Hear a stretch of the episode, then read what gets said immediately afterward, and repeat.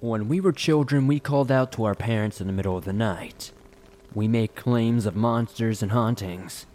I cannot remember the world through the eyes of myself as a child. I cannot remember if those monsters were ever even there. All I remember is my dad coming in and telling me that the monsters were not real. Still, he would look all around my room, under my bed, and in my closet like he had a treasure map to find some sort of hidden treasure. As time went on, I would stop calling for him. No longer would I need his help to fend off dark visions because there were not any. I wonder if they were ever actually there. If they were, maybe. Maybe they left because I spent so long being told they were not. Does it work the other way around, though? So many adults wander through life knowing monsters are not real. What if you saw one? Just by pure happenstance, you came across something that you previously assumed did not exist. Would that knowledge sink into your mind and create a consciousness that could bear witness to all manner of oddities? A previously unseen world now visible with a new set of glasses. After those things assaulted me during the thunderstorm, I kept a closer eye on the trees. I watched the way they moved and felt my heart skip a beat whenever the wind pushed them around. Even with my fingers ready to grab the hunting rifle resting at my side, I used to go out into the woods with my dad, and he would teach me how to shoot, how to observe nature around you, how it could help you predict what is next. Hell, I was able to own a gun before I was able to drive a car. Though I was never much of a hunter myself, it seemed the knowledge was going to come in handy. If anything, it sparked my love for being outdoors and eventually led me to where I am now. Every so often, telltale signs of brewing fires would rise from the evergreen, smoke trailing high into the sky, reaching towards an expansive blue. I would signal in and watch the efforts to swiftly put it out. The stretches of green, as beautiful as they can be, turn into a single mass when you stare at them long enough. A plane of green static moving around the tower, every so often broken up by wisps of smoke or altitude climbing birds. For hours, I sat, watching the world around me as the sun dipped over into the horizon. Before I knew it, that heat that bounced around the lookout during the day had dissipated and the sun retreated. Darkness had made its inevitable return. It had been a few nights, almost a week since those creatures attacked me, but every day it felt like a fresh memory like the attack happened only moments ago in my mind. I dreaded watching the trees at night, just waiting for a familiar light to start closing in on me, waiting for those things to come back to finish the job. Thankfully, the weather had let up and there had not been many more storms since. No sheets of rain distorting lights and no flashes of lightning revealing grotesque creatures. Still, as I sat up in the tower, I felt my heart skip a beat when I spotted another source of light within the trees. My chair creaked as I straightened up to get a better view of it. This time, though, I could tell by the way the light shifted and occasionally broke through the canopy that it was a flashlight, a powerful one at that. I wrestled with the choice of remaining stationary, but when remembering the beast that attacked me, I was not inclined to leave someone at the same fate. My fingers laced around the chilled metal of my rifle as I hoisted it over my shoulder, a leather strap running across my chest holding the rifle in place. Closing the door behind me, I started heading down the stairs. Memories of the attack swam in my mind. I could feel the urge to run back up the steps as I made it to the bottom. Standing for a moment, I looked around to make sure there was not anything watching me. There was only the whistling of wind pressing through the branches. The ground pressed under my feet. Remnants of the previous storm still lingered and saturated the soil. Carefully, one step after another, I carried myself away from the safety of my watchtower. Further and further, I descended into the woods. Leaving the tower to venture into the woods at night typically was not advisable, but I was not about to let some unsuspecting victims suffer from the things that attacked me. I kept my rifle at the ready. Its safety was still locked in place. I did not want something to startle me, and suddenly a shot was ringing through the trees. My flashlight also kept in line with the barrel of the rifle small patches of light falling over large and brown tree trunks.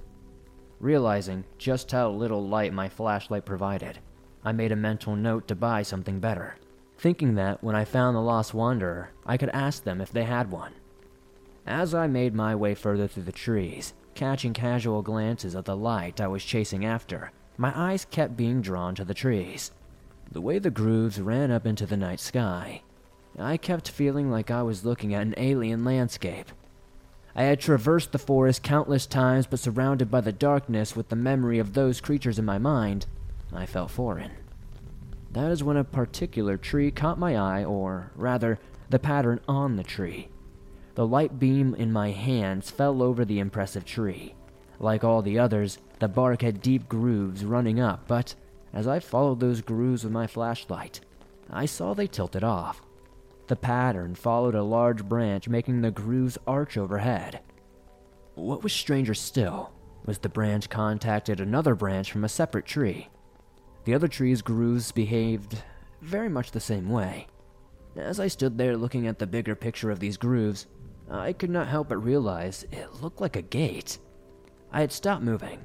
I had not noticed it, but I was standing before the gate crafted by the trees.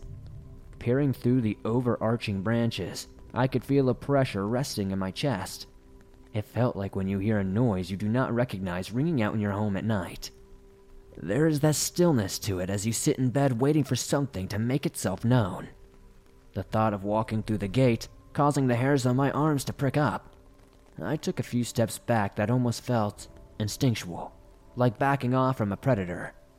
Then I heard the faint whisperings of conversation. I had gotten all turned around when I caught sight of the gate and somehow faced away from where I was heading. The trees have a way of doing that, though twisting your intended direction, taking you off course the moment you are not paying attention. It was strange. Even though I had gotten turned around, the voices were so close to me.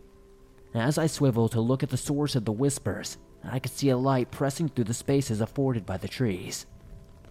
I might have gotten mesmerized by the strange formations in the trees, but there was no way I could have missed it. No way I would notice how close I was to the people I was searching for. It was as if I had covered a sizable section of the forest floor within just a few steps. I was still trying to make sense of my footing as I cautiously stepped closer to the whispering. When I first caught sight of them, I felt a sinking in my heart. Maybe it was a trick of the light, but the human figures appeared first to me, wrapped in flames, unmoving and unbothered by the jacket of the heat thrown over them. Their heads turned to me, and within a blink, the flames that surrounded them vanished. I swear I could still see the vapors of extinguished flames rising off their bodies, much like the wisp of smoke I had been trained to spot. With the visage of destruction lifted, I could see the four younger figures sitting around the campfire. Well, younger compared to me. They had to be in their early 20s at least. They held cans in their hands. Fingers hide the label from me, but I made the safe assumption that it was alcohol. Stepping toward, I began opening my mouth, ready to scold them on the obvious dangers of having a fire in such a closed off area of the forest.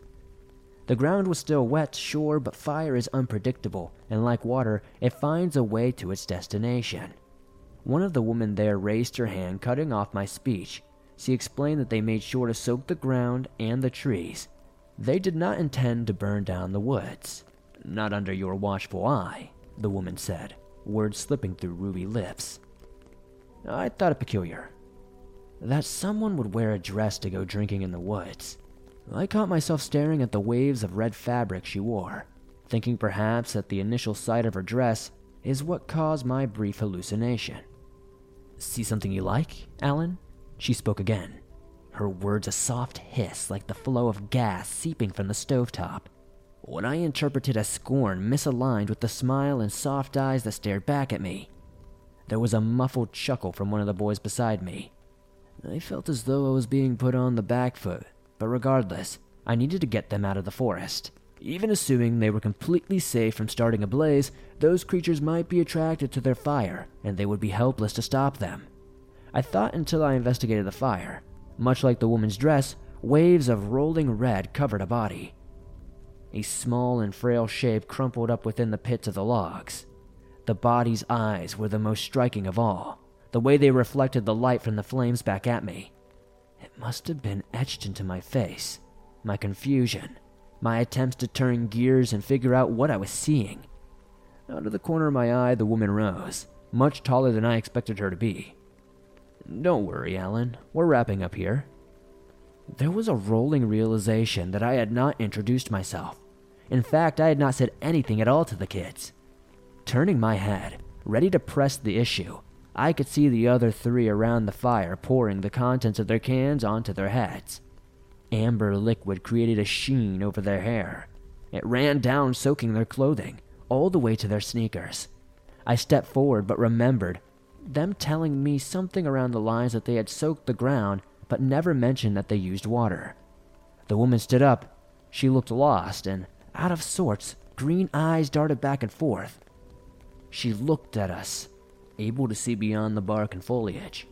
She looked like a child scanning the dark sky for alien spacecrafts, but still, her body marched to the woman in the red dress. Following suit of the others, the fiery fabric was stained darker by the liquid, the vapors describing the flow of something flammable. They could see flashes of memories, barbecues, and days spent mowing the lawn. In those memories, she stood there, dress soaked, tainting each one of them. We just wanted to say congratulations. Her words snapped me back from the past I had fallen into. The other three repeated, Congratulations, their words sounding so genuine that it betrayed the scenario playing out before me. On your rebirth, the woman concluded as she lifted her hand, and in between two pinched fingers, I saw a matchstick. Given the circumstance, it felt like a loaded pistol had been aimed directly at my forehead. I stood shamefully unable to move a muscle. I cannot explain it. When those strange creatures showed up, I was afraid, but I was able to fight back. I was able to do anything but looking at them, all standing there, eyes so full of childlike wonder staring at me. I could not find it in myself to say or do anything. The woman in the red dress held up her other hand and cradled the chin of the other female who opened her mouth. It looked like when I was a kid, and a doctor would put a wooden spoon into my mouth and hold down my tongue. She reached into the girl's mouth with a match, and in one smooth movement, she ran the bulb of the stick along the roof of the woman's mouth. Like a snake, the flame hissed to life. She held the flame between the two of them, still cradling the other girl's head. A stern glance shot my way with a toothed grin she spoke. Don't let us down. Her final words punctuated when her lips met the other woman's and a spark ignited. I could almost see it in slow motion. Like time itself had dictated, I had to watch, that I could not run from it. The fires I had been trained to stop swept over her body. Blue led by red, flames eating every inch of her, vision ran through my mind seeing the wave of the fire rummage. The surface of her body, I saw a great surge of fire sweeping over the forest like a tidal wave. Something unstoppable and beyond me. All my memories flooded in and were swallowed up by the wave. For a moment, I could see it. I could see it rushing through the woods beyond the burning effigies in front of me. My skin itched and burned as it drew closer, and just as I thought it might take me with it, the flames vanished. My breath was ragged, I could still feel a waft of heat with each pull of breath like I was taking a drag of a cigarette. I had not smoked in years, but the feeling was so unmistakable. Upon seeing that, the figures had vanished along with the wave of fire. I thought, or hoped, that that's the last time that I would see anything like this and this was all a dream. But I could still feel the heat in my lungs. I could still smell the vapor of gasoline, and as if dictated by fate, before me drifted a piece of fabric encompassed in embers that burned until the fabric had left my sight. Only the lingering senses reminded me that I had experienced something. I backed away, one step after another, carrying me away from the scene. Like I was backing away from a bear, I treaded lightly, soft footsteps over soft ground. To my side, trees passed by. Their bark seemed to be burnt, wrapped in twilight no matter how hard I tried to not make sense of it, who they were, and how they knew my name, any of it. Somehow, a group of kids half my age put me more off center than a horde of monsters cornering me in my fire watch. From beyond the trees, as I continued to back up, I saw a familiar light. It was one of them. The things that had attacked me. I thought for a moment it was running at me, but it was limping, its body smacking the ground when it could not support itself. The ground shook, and suddenly something massive and dark slammed down on the creature. It vanished under whatever assaulted it. I looked up for a moment and thought there were two moons. I finally lost my footing and fell backward. As I did, I could see in my peripheral a tree, one with familiar markings, averting my gaze away from the massive eyes staring back at me. I could see the branches above me that curved and twisted to form an archway. My back hit the ground with a thud, spine smacking against a rock, a feeling distinctly different than the soft soil I should have landed on. I arrived on the ground, pain swimming through my body. Slowly, I regained control of myself and struggled to my feet. Rolling over, I braced my fingers on the ground, readying myself to stand up when I noticed the light brown surface between my fingers. Moving my fingers around, I found that the ground I was supposed to have fallen on was gone, and in place was stone. The dust of the rock had covered my back, and I could feel its grit in between my fingers as I pushed up and rose to my feet. Bewildered, I observed my surroundings, smacking my hands against my pants. I looked out upon the sea of green once more. From the elevated cliff where I stood, I could see my fire watch tower peeking out near the horizon. Just by falling between those trees, I had moved what must have been close to a mile or two away from where I was. I could not help but feel like if something like that had happened to just some casual hiker, they would struggle to find their way home. Luckily, I could see my tower and had a direction to head in. With the sun rising, I started making my way back to the tower. Even with a head saturated with questions, I had to man my post. Besides, I was not going to find any answers just standing there.